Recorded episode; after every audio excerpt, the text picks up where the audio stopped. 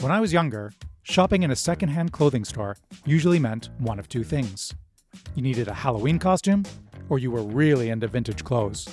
So much so, you could get past that secondhand store smell. You know that musty, I'm in my grandma's closet scent?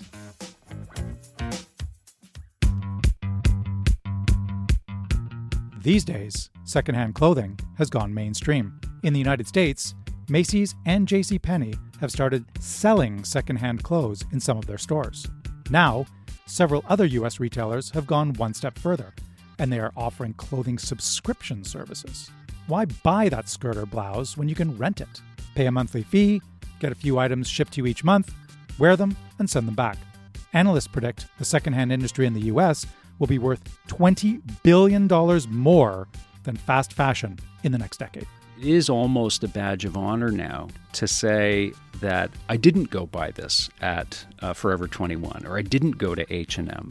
On this episode of Industry Interrupted, when did the line between new and pre-owned start to blur? Is this a generational thing? What will the closet of the future look like? Will we even need one? I'm your host, Sean Stanley, wearing clothes that I currently own. First, a word from our sponsor.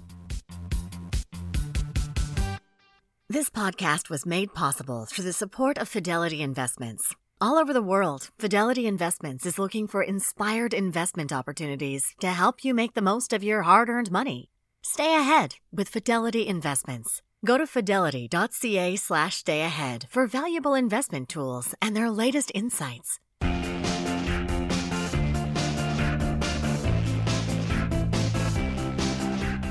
Back in 2009, Jennifer Hyman had a vision. The Harvard MBA grad wanted to bring the closet to the sharing economy and create the Netflix of clothing. That vision became a company called Rent the Runway. The initial idea? Offer users a chance to rent dresses from high end designers, and the cost of rental would be a fraction of the purchase price. You could wear the outfit to a special occasion and then return it, without ever having to wonder when or if you're going to wear it again.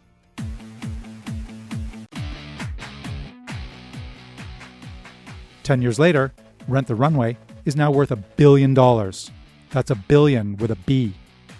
Its offerings include a monthly subscription service featuring everyday wear. And its subscriber count has continued to grow more than 100% year over year. Here's CEO Jennifer Hyman speaking with Recode.com about the appeal of having a closet in the cloud.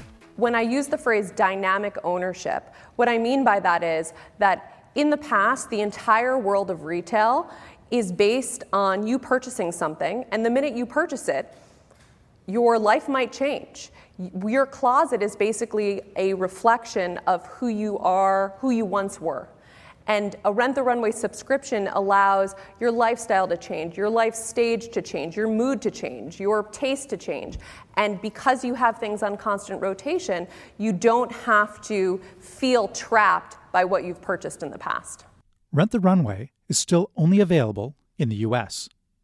Here in Canada, the company Rent Frock Repeat started offering clothing rental services a year after Rent the Runway launched. Rent Frock Repeat's owners say the idea was sparked from an invitation to a wedding. Neither of them wanted to buy yet another dress that would be worn once and then placed in a closet, bursting full of clothing they rarely wear. They learned the average woman has 136 articles of clothing in their closet, but only regularly wears 27 of them. This year, Rent Frock Repeat has started offering its own monthly subscription service featuring everyday wear to a limited number of customers. All 5,000 spots were filled in about a week. The owners say the next step is to open the service to the 95,000 people who subscribe to the company's newsletter. If we go downstairs, it might seem like That's a a mess, mess. but it's a, a factory. It's an organized factory at the same time because there's clothes everywhere. That's Vasiliki um, Belegrinis and her mom, Popey. They're heading to the basement of their one story home in Richmond Hill, Ontario. So there's a lot of racks. This is like our main reheart room. This is where we just added a photo studio so we can. Vasiliki is the 23 year old CEO and founder of a clothing rental company called Reheart. This entire rack is actually um, a Canadian designer. She was 13 years old when Rent the Runway launched. She remembers being fascinated by the concept, but disappointed you couldn't get it in Canada. I grew up in a family where everything was surrounded around fashion. Like my mom was always in the most stylish outfits. She would always take us to the mall basically every single weekend. Eventually, those dresses started to pile up. Vasiliki's closet became unmanageable. There was no space to move a hanger, even by like a half inch. It was horrible. My parents will always say like you need to like get rid of your stuff, donate, and we would always have our spring cleaning when we would donate our clothes. But Vasiliki learned that most donated clothing doesn't actually reach the people who can use it. Charities like the Salvation Army and Goodwill try to sell donated clothing, but only about half of what's collected ends up in the store, and only half of that will actually sell. So about three quarters of donated clothing is either sold off as rags, recycled, or diverted to other countries, where it often ends up in landfill. I also felt guilty that I was donating such beautiful, hardly worn items. And I feel almost guilty for myself. Like, why I purchased something? I could have just reworn something else that I already had. Vasiliki tried selling some of her clothes through peer to peer marketplaces like Kijiji, but it was often too much of a hassle. People wouldn't show up for transactions, or they would offer her next to nothing. At the same time, she was loaning clothes out to family and friends who were looking for something to wear to a special event. That's when she got the idea to create a platform that would connect people who had clothing they could lend with people who wanted to borrow. I've heard this from like so many of my own cousins and fans, friends and family that even for like a maid of honor dress, like they would lend a piece out to each other and they wouldn't have any type of payment to it, and it would always kind of add this kind of layer of hesitation for a lot of times. I always felt that that was a problem because people would always lend their clothes out, but they wouldn't have that extra level of security for payment in case anything gets damaged or in case something happens to the piece. That they'll be like, "Oh yeah, like you're my friend, I'll lend, lend it out," but like how can I formalize that process so it's not that awkward conversation if something does happen? When we bring it to a system like Reheart, we get to push away all that gray area and we really formalize it so that people don't have to worry about those type of things. Um, I would say these ones are some really nice ones. So this this section over here it has a bunch of like sustainable designers so reformation is one of my personal favorite designers because they focus 100% on sustainability there are seven racks full of clothing taking over the basement of the Belegrinis home. The inventory is growing beyond the capacity of their space. Soon, all of these designer goods will move to a warehouse. Since Reheart launched in 2017, there have been about 2,500 transactions made through the site. Vasiliki says more than 50 pieces are added every week. It takes about 60 seconds for a lender to upload info about a piece of clothing. If it's rented, Reheart splits the profits with the lender after paying the cost of shipping and dry cleaning. Um, yeah, this is another self portrait over here. Vasiliki heads over to a rack holding a dress from the UK label Self Portrait, a brand that's been seen on several celebrities, including Meghan Markle. She holds a lace dress that was rented about five times this summer this person definitely made around over over two hundred dollars off of it, and that's not bad for a dress that it was just sitting in your closet. Instead, now it's being used. Vasiliki um, describes her customer base as young women entering the workforce who want access to a variety of stylish clothing at a fraction of the price. It makes me wonder, why do they feel so much pressure to wear something new and high fashion all the time? Vasiliki sums it up with one word: Instagram with Instagram, I think there's a, a, greater pressure to always have that newness effect and to always be fresh and to always express yourself in so many different ways, which is quite unfortunate because it's catalyzed a lot of fast fashion brands. And the root of it is just that you want to portray a, lifestyle. I'm definitely guilty of it. I, I would I always feel nervous of posting a same dress another time and it's something that I always question myself like why do I feel like that? But I can't even pinpoint it either anymore. Like what happened that we feel such immense pressure. Coming up, how Instagram has created a culture of personal branding, and the intimacy of wearing clothes that belong to someone else versus buying something new from a big company. But first, let's hear from our sponsor.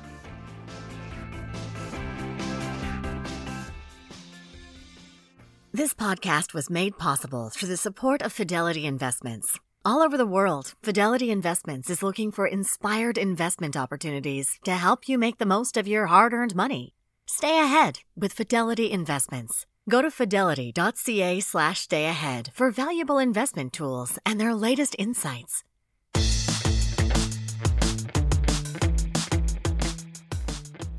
For the past few years, the online marketplace Kijiji has been sponsoring an annual study to examine how much Canadians participate in the secondhand economy. That includes any transaction of a used item buying, trading, donating, and renting. A team from Université du Québec à Montréal found that Canada's secondhand marketplace was worth $28.5 billion in 2017. Just to put that into context, 28.5 billion can buy you more than 57 million pairs of Christian Louboutin shoes. Of all the categories on Kijiji, from kitchen appliances to car parts, the most exchanged items were clothing, shoes, and accessories. The report doesn't include specifics on clothing rental, but it's safe to assume that was a very small piece of the pie in 2017. However, the clothing rental market is growing, and it's expected to keep expanding at an annual rate of more than 10%. ResearchandMarkets.com forecasts the global clothing rental industry will be worth nearly $2 billion in the next three years. The trade publication Business of Fashion says one of the biggest consumer shifts we're seeing is the quote, end of ownership. It's really changed the whole notion of social currency. Doug Stevens is a retail futurist and a contributor to Business of Fashion.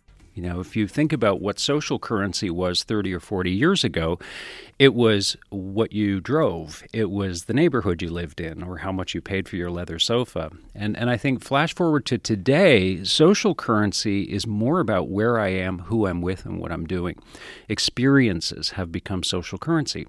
As a consequence, it's not good enough anymore to have a few outfits in your closet that you wear. Um, I mean, the, one of the, the fate worse than death is being caught two days in a row wearing the same thing on social media. So it has resulted in a dramatic shift in the way we buy clothing. And in fact, we're buying 400% more clothing now than we were only a few decades ago.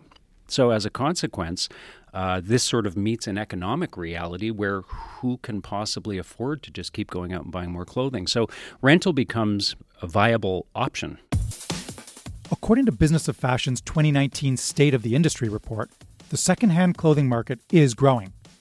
That's thanks to a younger generation's desire for a wide variety of clothes at a price they can afford, without contributing to the fashion industry's environmental pollution, which, by the way, is the second worst offender after the oil industry. To give you some context, a report from the Ellen MacArthur Foundation concluded one garbage truck of textiles is sent to landfill or incinerated every second. How can that be? Check out these surveys quoted in the Business of Fashion report. According to a study from Britain, one in three young women considers an item old after wearing it once or twice. One in seven thinks it's a fashion faux pas to wear the same outfit in two different photos. I think that there was a, a, sort of a sober second look at, at our consumption behavior post recession in the in the aftermath. I think that people have been looking for ways to declutter their lives, and this whole notion of uh, utility over ownership that I don't need to own a car anymore to get from point A to point B. I don't need to own a cottage in order to enjoy a cottage two weeks out of the year and I certainly don't need to own a, a Valentino suit in order to enjoy wearing that out for an evening. Doug says the widespread acceptance of pre owned goods also relates to the fact that consumers have more trust in a company's ability to authenticate goods. What's interesting to me is that if you look at a, a, a business like The Real Real, for example, which is a really well known authenticator of luxury goods and reseller of luxury goods, uh, 40 years ago we called that a pawn shop you know? And and today it's actually plausible for a brand like that to have as much credibility as as a, a first run apparel manufacturer. Doug also points out that the movement toward clothing rental isn't just gen z's and millennials. So it's really more of a, I think, a psychographic trait than perhaps a, a demographic trait. But I think that the more engaged you are from a personal branding standpoint in social media, whether it's Facebook or Instagram, the more pressure that's really going to put on you in terms of your wardrobe and your look. So we're probably likely to see this play more to younger consumers than older consumers, but I think it's something that it certainly could span generations as well.